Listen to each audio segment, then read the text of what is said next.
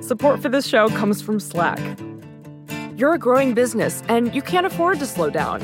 If anything, you could probably use a few more hours in the day. That's why the most successful growing businesses are working together in Slack. Slack is where work happens, with all your people, data, and information in one AI powered place.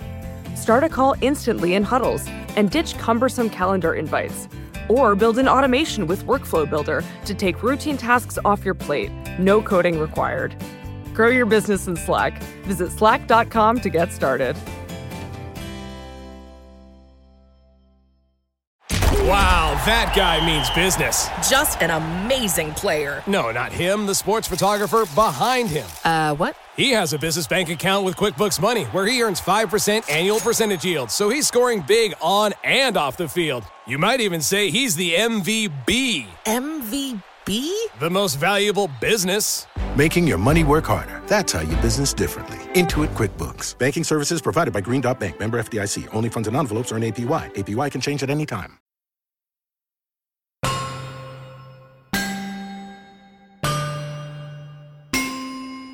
Hi, this is Tom McTague. I'm a staff writer at The Atlantic, based in London. Beautiful. Tom, when we spoke early last summer, we talked about Brexit and the guy who got it over the finish line, Boris Johnson. And I just want to play for you really quickly how we ended that episode. You quickly see how he could dominate a decade in a similar way to Thatcher and Reagan dominated the 80s. Johnson could be dominating Britain for the 20s. That's certainly, I think, his his plan. Well, let's get in touch in another five years and see how he's doing at that point. we really should, yeah. Something will have blown up so bad by then that he's no longer prime minister, and my prediction looks ludicrous. We've got five years stuck on my.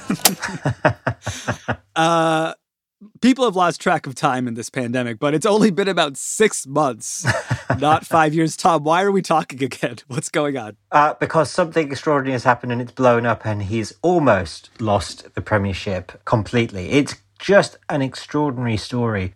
You know, this is a guy who won the biggest conservative majority in 30 years, the biggest conservative majority since Margaret Thatcher.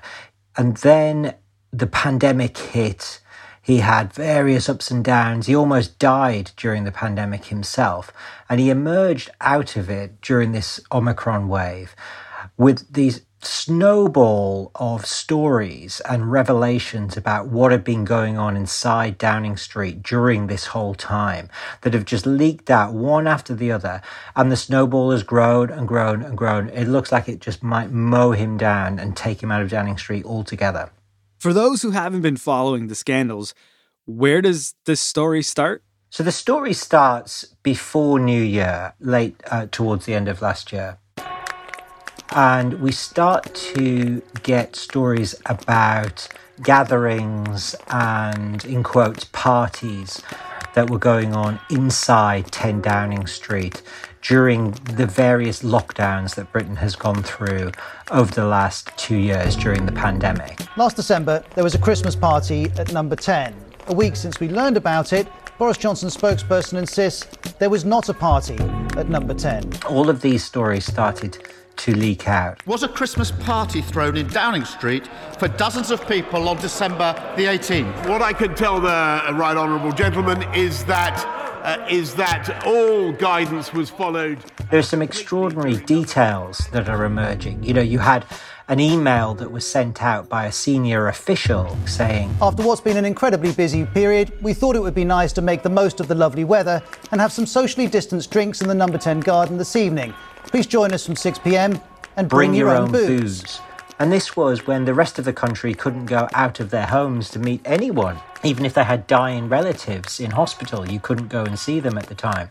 So you have things like that. And then you also have this leaving do. This was a leaving party. For a senior member of Johnson's team. And this is when Johnson was away from Downing Street. At one point, a staffer reportedly went to a nearby supermarket to fill an entire suitcase with bottles of wine. And when things got a little bit out of hand, one of the staff broke the Prime Minister's child's toy swing.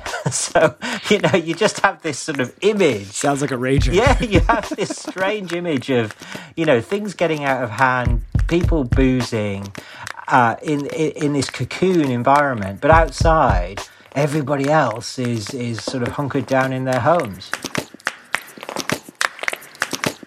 Now, this started to become damaging because you could date these photos and you could date these various parties that were alleged to have taken place, and then you could match them up with the rules that were for the rest of the country at the time. Mm. These were, just to sort of put it in perspective, extraordinarily draconian laws, more so than I think were ever in place in the United States. You know, this was a kind of virtual house arrest for most of the country where we couldn't go out at all, or we could go out for a little bit of exercise or to see one friend in the park at a time.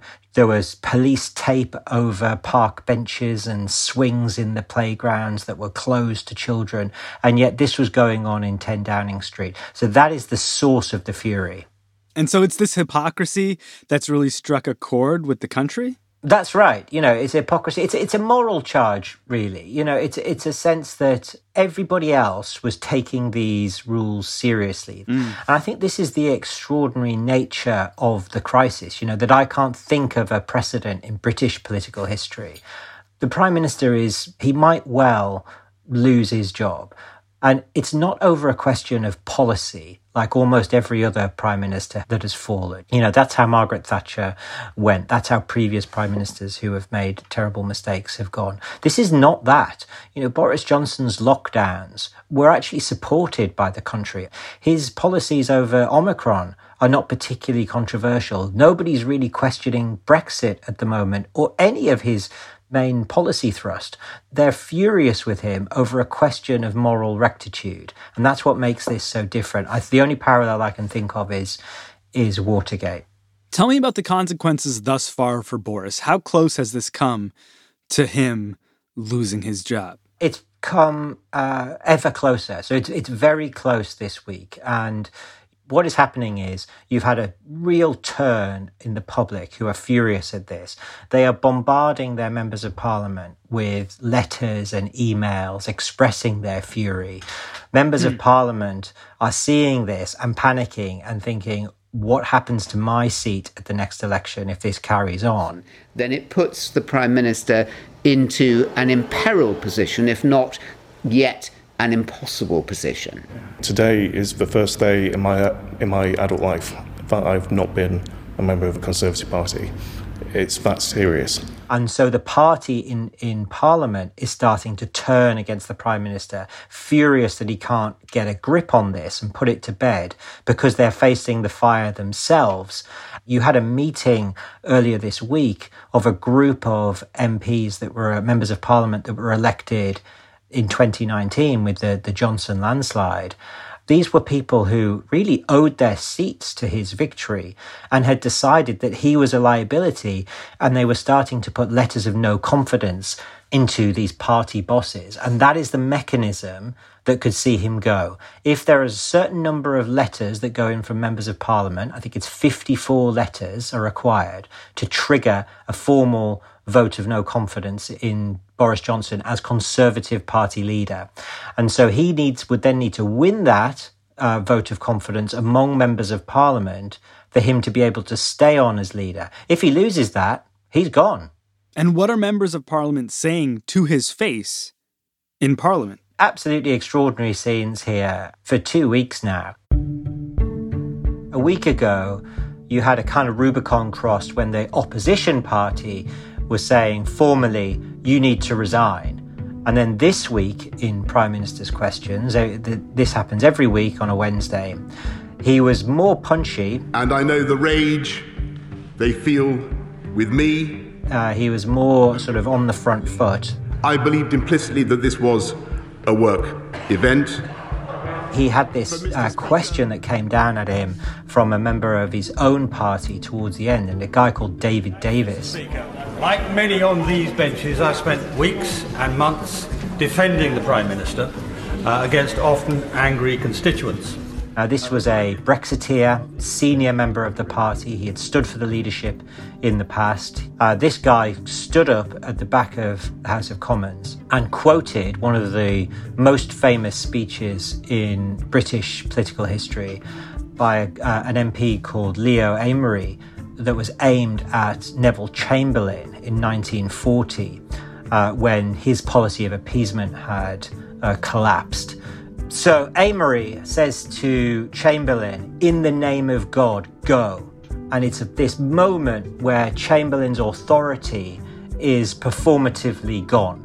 Now, David Davis had stood up and quoted that speech uh, to Boris Johnson. So I'll remind him of a quotation altogether too familiar to him of Leo Amery to Neville Chamberlain. You have sat there too long for all the good you have done. In the name of God, go. And it was a dramatic moment because people weren't expecting it. You weren't expecting that to come from his own benches from people who should be uh, his supporters. You obviously expected the Labour Party opposite him to be pushing at him, but this this was a dramatic moment in the same way that Amery's was from the from the Conservative benches as well to a Conservative Prime Minister. I, I, I, must say to the right honourable gentleman, I don't know what he's talking about, uh, but uh, what, I can, what I can tell him, uh, I don't know what quotation he's alluding to that he re- he's referring, but what I can tell him is that I, and I think I've told this House. Repeatedly.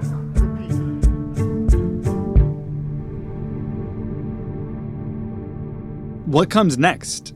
At the moment, what we can say is that Boris Johnson is just clinging to the one thing that might save him, which is time. He needs time just to hope that something comes about that shifts the conversation, moves it away from this sort of rolling scandal that he just has not got control of. Now, the next thing that he is waiting for is this report that's coming out, an official report by a woman called Sue Gray, who is a senior civil servant. And she is looking into exactly what happened over the last two years. Which parties happened, when, who attended, who organised. Uh, and she's going to lay it all out in a report that everyone can then look at. And that is going to a large extent decide Boris Johnson's fate. If it gives him something of a pass, he look he may be able to survive this. If it is mm. particularly damning on him, then that might be curtains. Uh, but that's the next thing that we're waiting for. And if he can get through that, who knows? You know, Tom, when we spoke last summer and you told me that Boris Johnson was this potentially game changing politician, I really believed you. And, and had you told me last summer, you know, but you heard a rumor that he was maybe letting his staffers party at 10 Downing Street during the pandemic, I also 100% would have believed that. And not at all believed that it, it would be the thing that could potentially bring him down.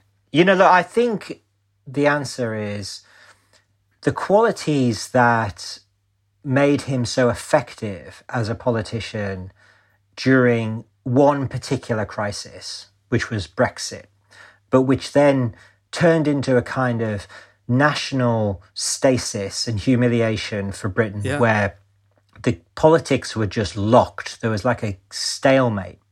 And Boris Johnson was this weapon that the Conservative Party could deploy to end the stalemate. He was a character who was big enough and would break rules to get this crisis out of the way. You know, he was fundamentally a kind of unserious figure.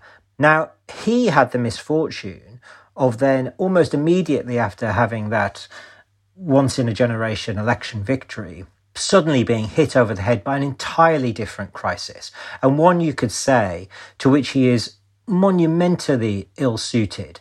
And any sniff of rule breaking that was an extraordinary political gift for him suddenly turns into an extraordinary potential political weakness because during the pandemic, everybody in the country was sticking to the rules. Well, not everybody, clearly, but most people were sticking to the rules because they thought it was an incredibly serious thing. So he goes from the guy who you quite liked breaking the rules because he was breaking the rules to sock it to the Europeans, you know, and to stick up for the country.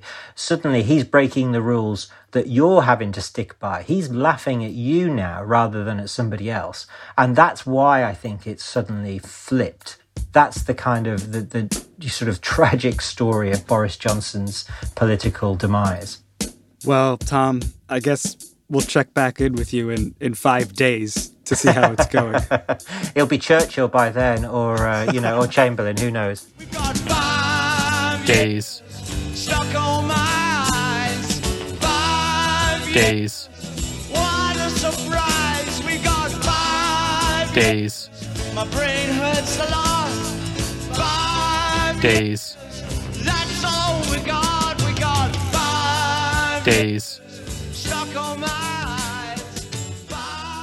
Days.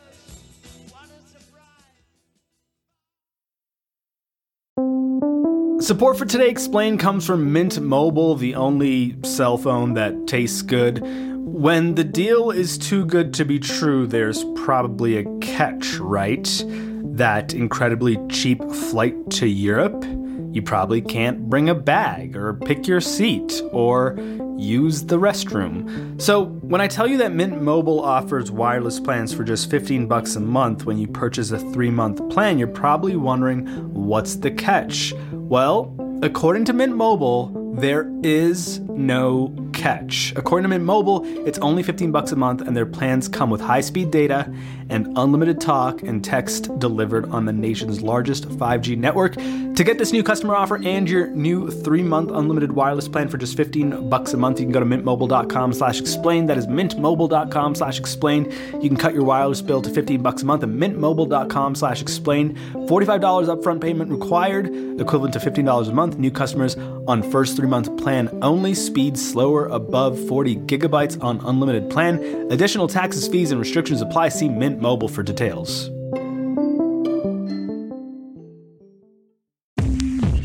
Support for Today Explained comes from Indeed. Hiring can be difficult. You can hope and pray and ruminate on how to find the perfect candidate, or you can turn to something more reliable a smart piece of technology like Indeed's matching engine. According to Indeed, that matching engine is constantly learning from your preferences for job candidates, so it becomes more accurate over time. The more you use it, the better it gets.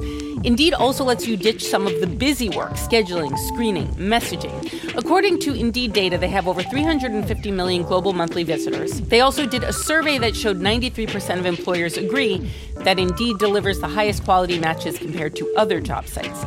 Listeners of Today Explained will get a $75 sponsored job credit to get your jobs more visibility at Indeed.com slash Today Explained. You can go to Indeed.com slash Today Explained. Let them know you heard about Indeed on this podcast. Indeed.com slash Today Explained. Terms and conditions do apply. Need to hire? Asks Indeed. You need Indeed.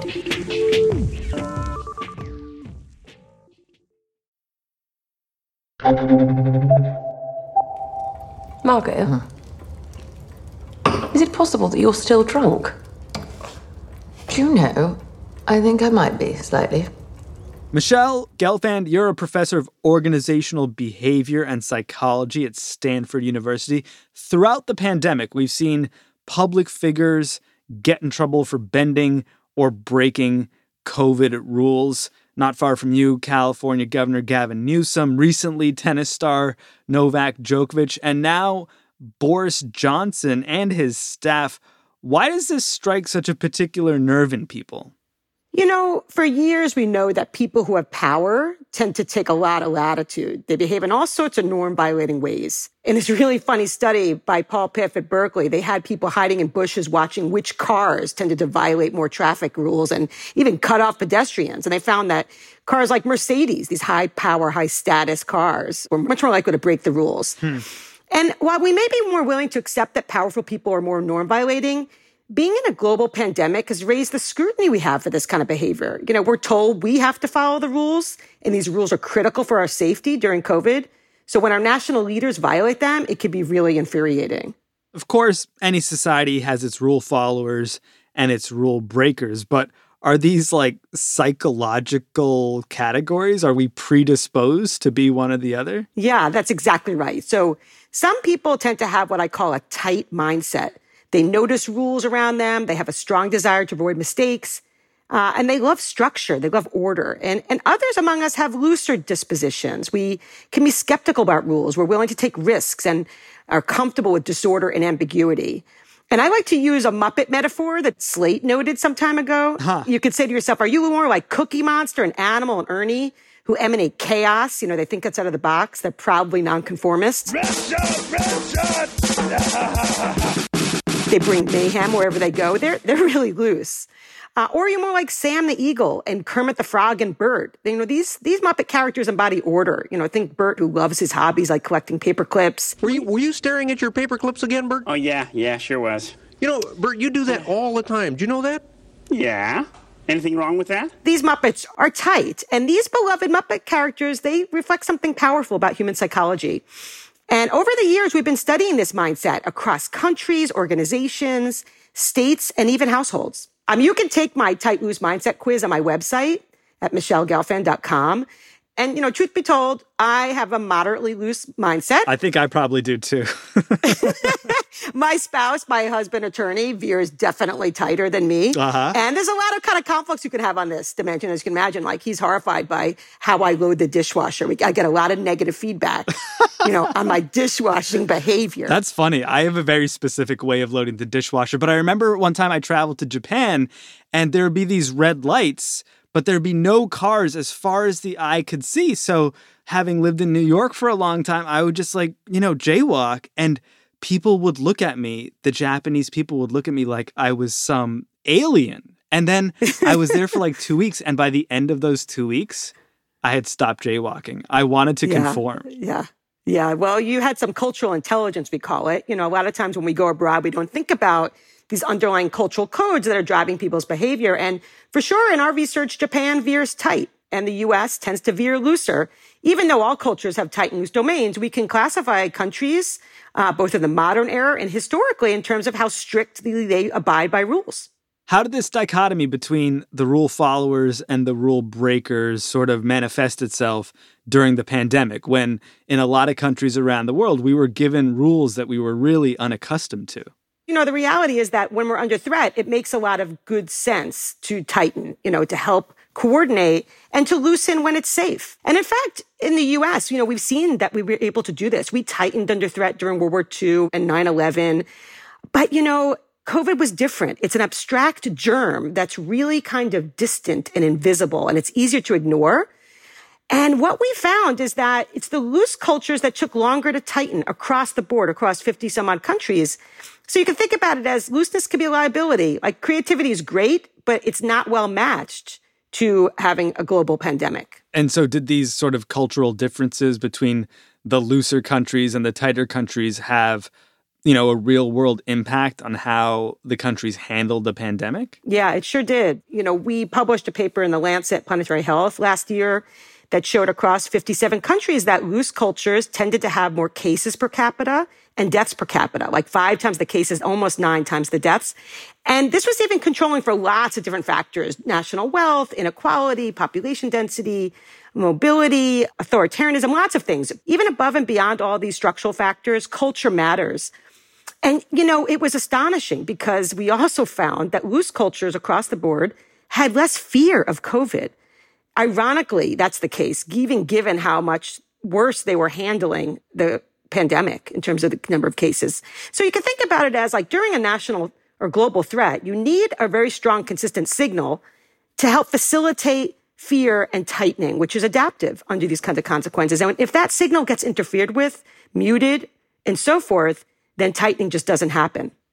Do you think the United States might get better at tightening after this experience? I mean, we covered on our show countries like Senegal who potentially did better during this pandemic because they'd been through stuff like this before. That's right. So, I mean, that's exactly our logic around why, over the course of their histories, tighter cultures have learned the hard way that rules make sense during collective threat. The US and many other loose cultures, some exceptions, um, have not had that kind of muscle constantly challenged. Mm. We've had the luxury of being loose and being rule breakers.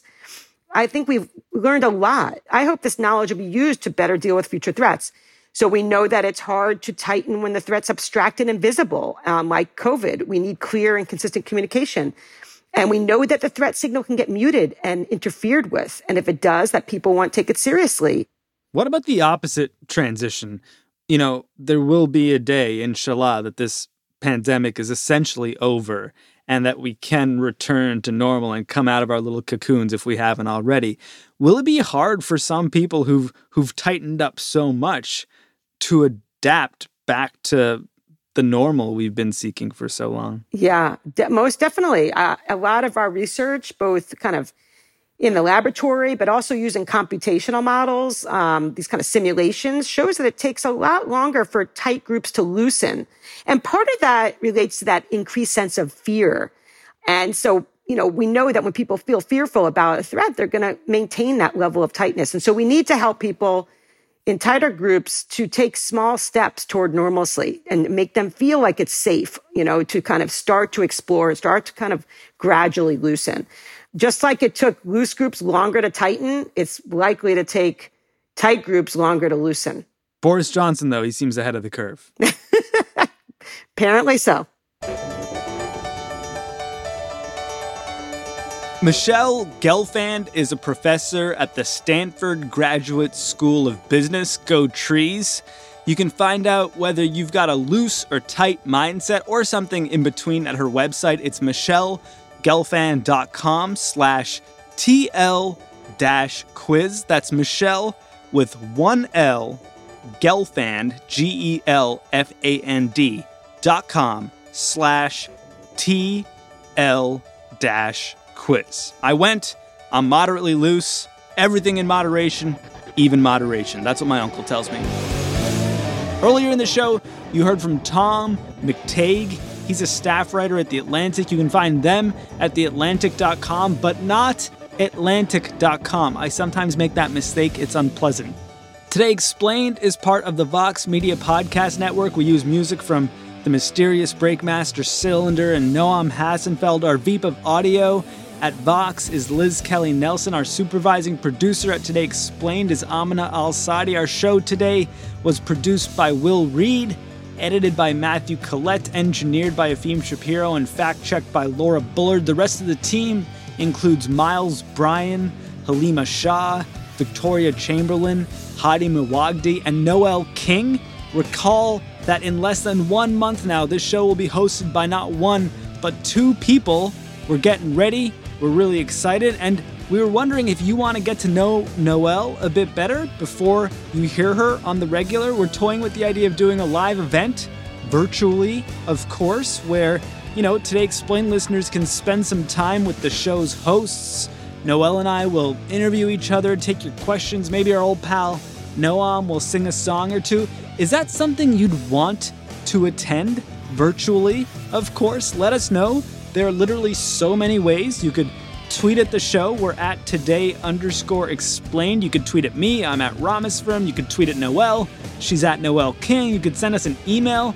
We're today explained at vox.com. I guess I'm on Instagram. I've never really said contact me there, but a lot of people do so anyway. My email address at work is pretty simple sean at vox.com. I guess we both have personal email accounts too, but that feels excessive, don't you think?